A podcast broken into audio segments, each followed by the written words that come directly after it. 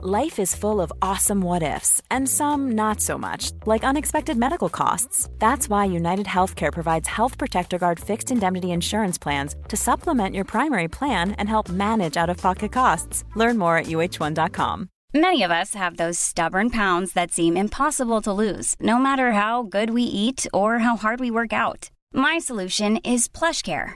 PlushCare is a leading telehealth provider with doctors who are there for you day and night to partner with you in your weight loss journey. They can prescribe FDA-approved weight loss medications like Wegovy and Zepbound for those who qualify. Plus, they accept most insurance plans. To get started, visit plushcare.com slash weight loss. That's plushcare.com slash weight loss. You're listening to Over the Top Cycling. I guess today it's going to be Over the Top Trekking. From a snowy Boulder, Colorado, I'm George Thomas. Happy May Day. And we're on the line with Pamela Creech, who's just returned from the Himalaya. Uh, nice to have Good you back. Good morning. Thank you. Sounds like it's snowy out here. where you are right now as well. It is. I'm sitting on my bed with my dog and cat, and it is definitely snowing. It looks like it's ski weather. Yeah, they shut down a little too early this year. I think they could have got another few weeks out of the season here, George. well, when I, I mean, I hate to just play Facebook up here, but you know, I'm following you and seeing all these beautiful pictures that you're sending back Mount Everest and trekking through the Himalaya. I was like, Pamela, I have to talk to you when you get back. So thank you very much. My pleasure, George. It's it was a great trip, and I I love to share the trip as I did on Facebook. It was it was as I say, it was one of my top five trips of my lifetime. How did you come up with?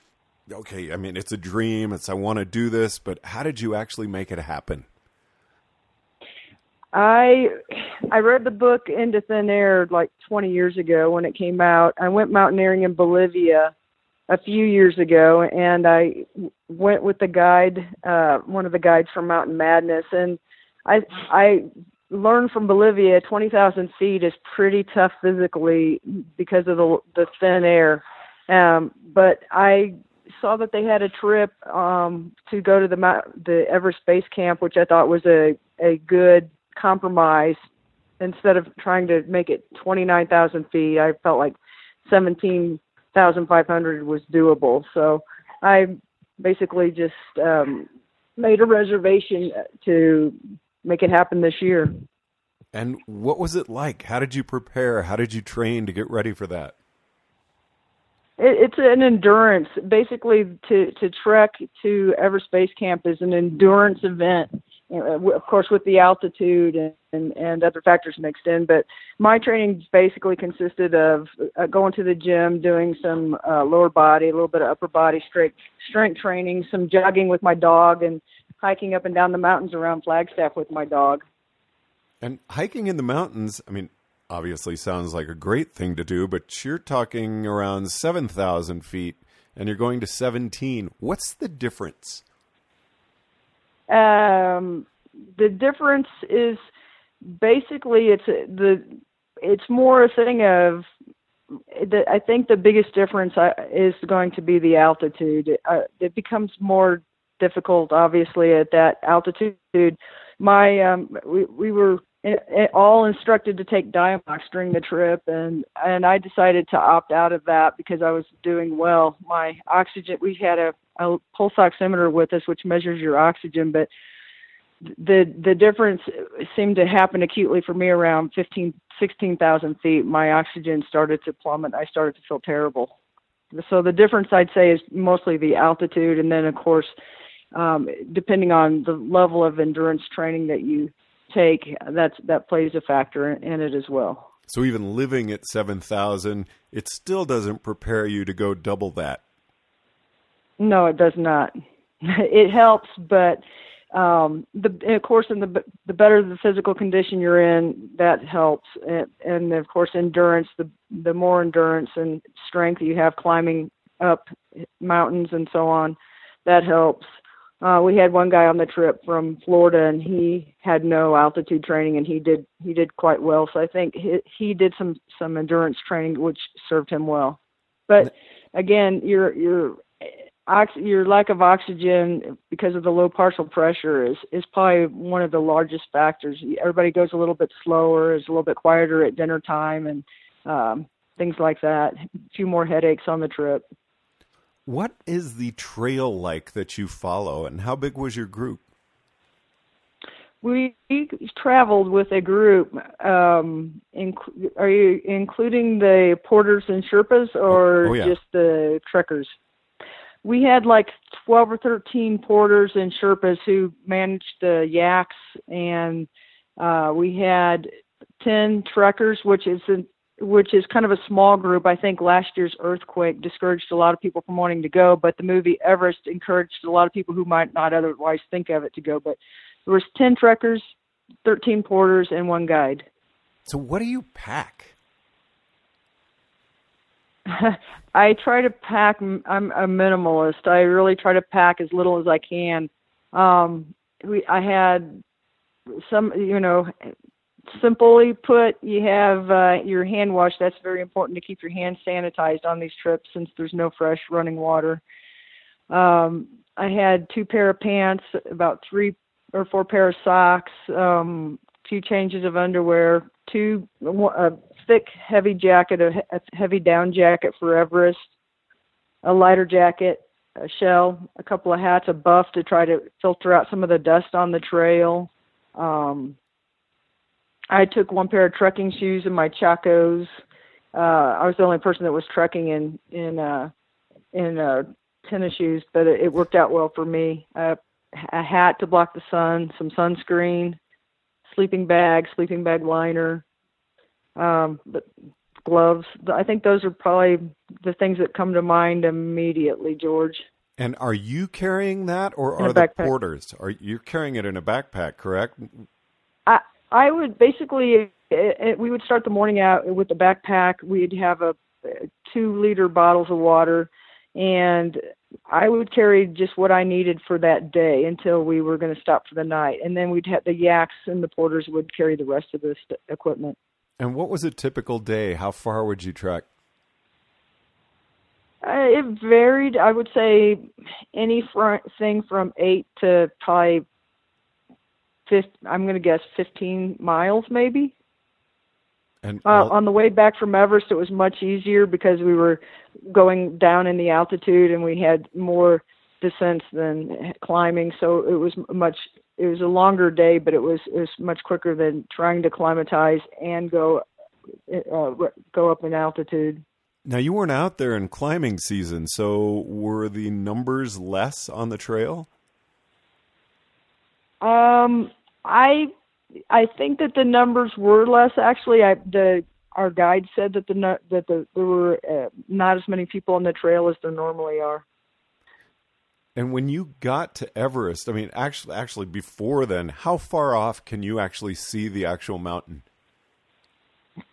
You can start to see the mountain. We we I would have to look at a map, but we uh, stayed at Namche Bazaar um, w- w- two nights, and we took a, an acclimatization hike, and we were able to see Everest from probably four or five days, um, four or five days hike away.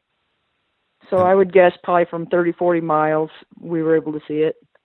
And I live in the front range of the Rocky Mountains, and still coming out when you're in, you get into the 14ers in Rocky Mountain National Park or anywhere in the state. It's just spectacular. I, what is it like to see a mountain, a series of mountains that are, you know, in the upper 20s? It, it was, it was, I have to say, I was filled with gratitude and awe. Um, the hiking was beautiful. It was just, it, it was just felt like a, a smorgasbord of, of, uh, it was there's so many beautiful things there georgia. It was like we saw everest we saw all all these different great mountains all around us and they they had different different physical things about them that that made them beautiful. But it was there were so many beautiful things out there. It was just it was like hard to pick. There were beautiful trees. The people were different. There were buddhists. There were hindu. There were yaks and zokios and mountain streams and bridges it was just so many things to look at. It was just constantly. Uh, there was just a lot to take in. I would think your camera must just be going nonstop. Yes, I kept it handy. It was I kept it in my I had a little pocket on my the side of my pants and it was it came in and out quite a bit. I know that several other trekkers said they took 2000 photos on the trip. Now, what was it like when you got to Everest Base Camp? Were there any people there yet that were preparing to climb? Again, I mean, it, it wasn't climbing season there were people that were starting to come in as about the same time that we were. The the typical acclimatization um, uh, the the time that they normally spend at base camp is like a week just to acclimatize at 17,500 feet, and then they start moving up. They take hikes from there. Acclimatization is interesting. I always thought, well, when you if you if you're staying at one place, you're going to sit around and read a book. Well, that's not what happens. They go out for several hours and they'll climb up uh, the mountains in the area. They'll climb up to another base camp for halfway and then come back down. So, um, yeah, base camp is very expanse. It's it's a, a very expansive place. I always pictured it being kind of like a little a little area, kind of like a football field, but it's I, I would guess it's about a mile long and probably a quarter of a mile wide. And there's it's tents from one end to the next. and there's a medical tent, but it's a very busy place with a lot of people. And did you stay there?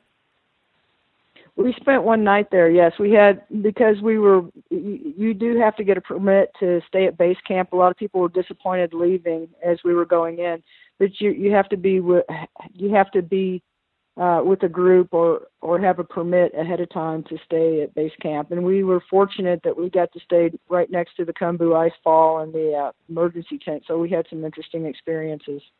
And what just the feeling of history that's there that had to be overwhelming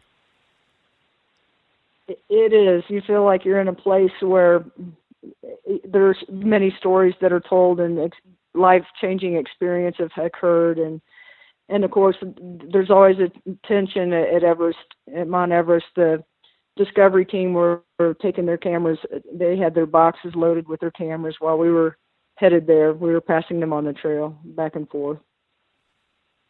But it, it's a place of great history and it, it holds fascination. Even if even if you don't know all of the history it, it's a very fascinating place. Well we of course there were loss of lives last year from the avalanches and uh when we went hiking over to we were fortunate to get to go to the Khumbu ice falls and climb on it a little bit there were like pans and and different things that looked like from camps that were further up or that had perhaps come down with the avalanches last year but but even while we were there, we heard like I woke up in the night and and I woke my tent mate and I said, "Do you hear that?" And she said, "Those are avalanches." And we were like four. We heard like four avalanches the night we were there. So it's it's a place of interest, present and and past. It's just it's a place that's not not in the least bit boring. It's a place of definite activity and life. Now, the ice fall, you did not cross any crevasses walking across a ladder, did you? No, we didn't. We we uh, climbed up. Uh, we were like I said, we got to climb up part of the ice fall, probably like the least dangerous part, which is close to the camp. We we just kind of got to to get our feet wet on the ice fall, which I think was supposed to be a special privilege in itself. But we got to climb up a little bit and get a few pictures, and then and then uh, we went back to our camp. And what did it leave you? What was your impression of Everest when you finally left? Was it I want to come back, or were you thinking, yeah, this was good to see, and now I'm going to go ahead and move on? I think it, I was. I feel like my objective was just to see it um, personally, and so I felt like my objective was met. Um, I there's just such such danger and unpredictability of the mountain as well as hardship just getting to the top that it, didn't there was no draw to ever want to climb it but i felt a great a great happiness to to have been able to see it and to to uh just to get to have that experience with the people and and the country. It was a beautiful experience. I wouldn't trade for anything. And what was the mood of the group when you were there of your team? Uh, like I said, we were we were actually a little bit quiet. Like I said, we were all suffering from altitude symptoms, and we, you know, since we were just there one night, we didn't have much time to acclimatize. But we were very, we were. It's like we were happy and we enjoyed the experience, and it was amazing. Um, but we were all pretty quiet, at least while we were there. We we uh, went to the Khumbu Ice Fall and went to the emergency medical tent and and we watched the Sherpas come down at night. We we actually after dinner uh we went outside and watched the headlamps. We could see the headlamps coming down the ice falls. They had been setting the ladders and ropes. But but the mood was I think it was exciting, but we were pretty quiet just because of the altitude. And then what was the mood like on the return trip? Were you disappointed that it was coming to an end? Um, I think it, it was it, we were still enjoying the trip. It was it was disappointing, but it was it was the expected part of the trip. But we we still had the excitement of in my it, the excitement for me was flying out of Lukla. I was pretty excited to get to go out of the airport, and we were still going to spend a few days in Kathmandu. And I think at that point I was I was starting to get a little tired, so I was okay with the trip coming to an end. But it, it was a great trip, and and it definitely inspired me to want to continue to travel and and stay in in good shape and so that I can be able to do more adventures like that. What's the next adventure? I'm not sure, George. I'm thinking about it's like I'm toying with the idea of, of biking again and, and maybe doing some ultra endurance racing again. I'm, I, but the, I also know I I want to go to the Galapagos Islands and go diving around there and I have some interest in South America, going on the Amazon River and going in some of the remote villages, things like that. Well, Pamela Creech, it's been great visiting with you, and I sure appreciate you sharing all those photos and uh, great talking with you. Thank you very much. George, thank you. It's been my pleasure, and it's great to talk to you. And I, I'm happy to share any of my trips anytime with you. It's been a pleasure. Well, again, happy May Day. And from a snowy Boulder, Colorado, I'm George Thomas.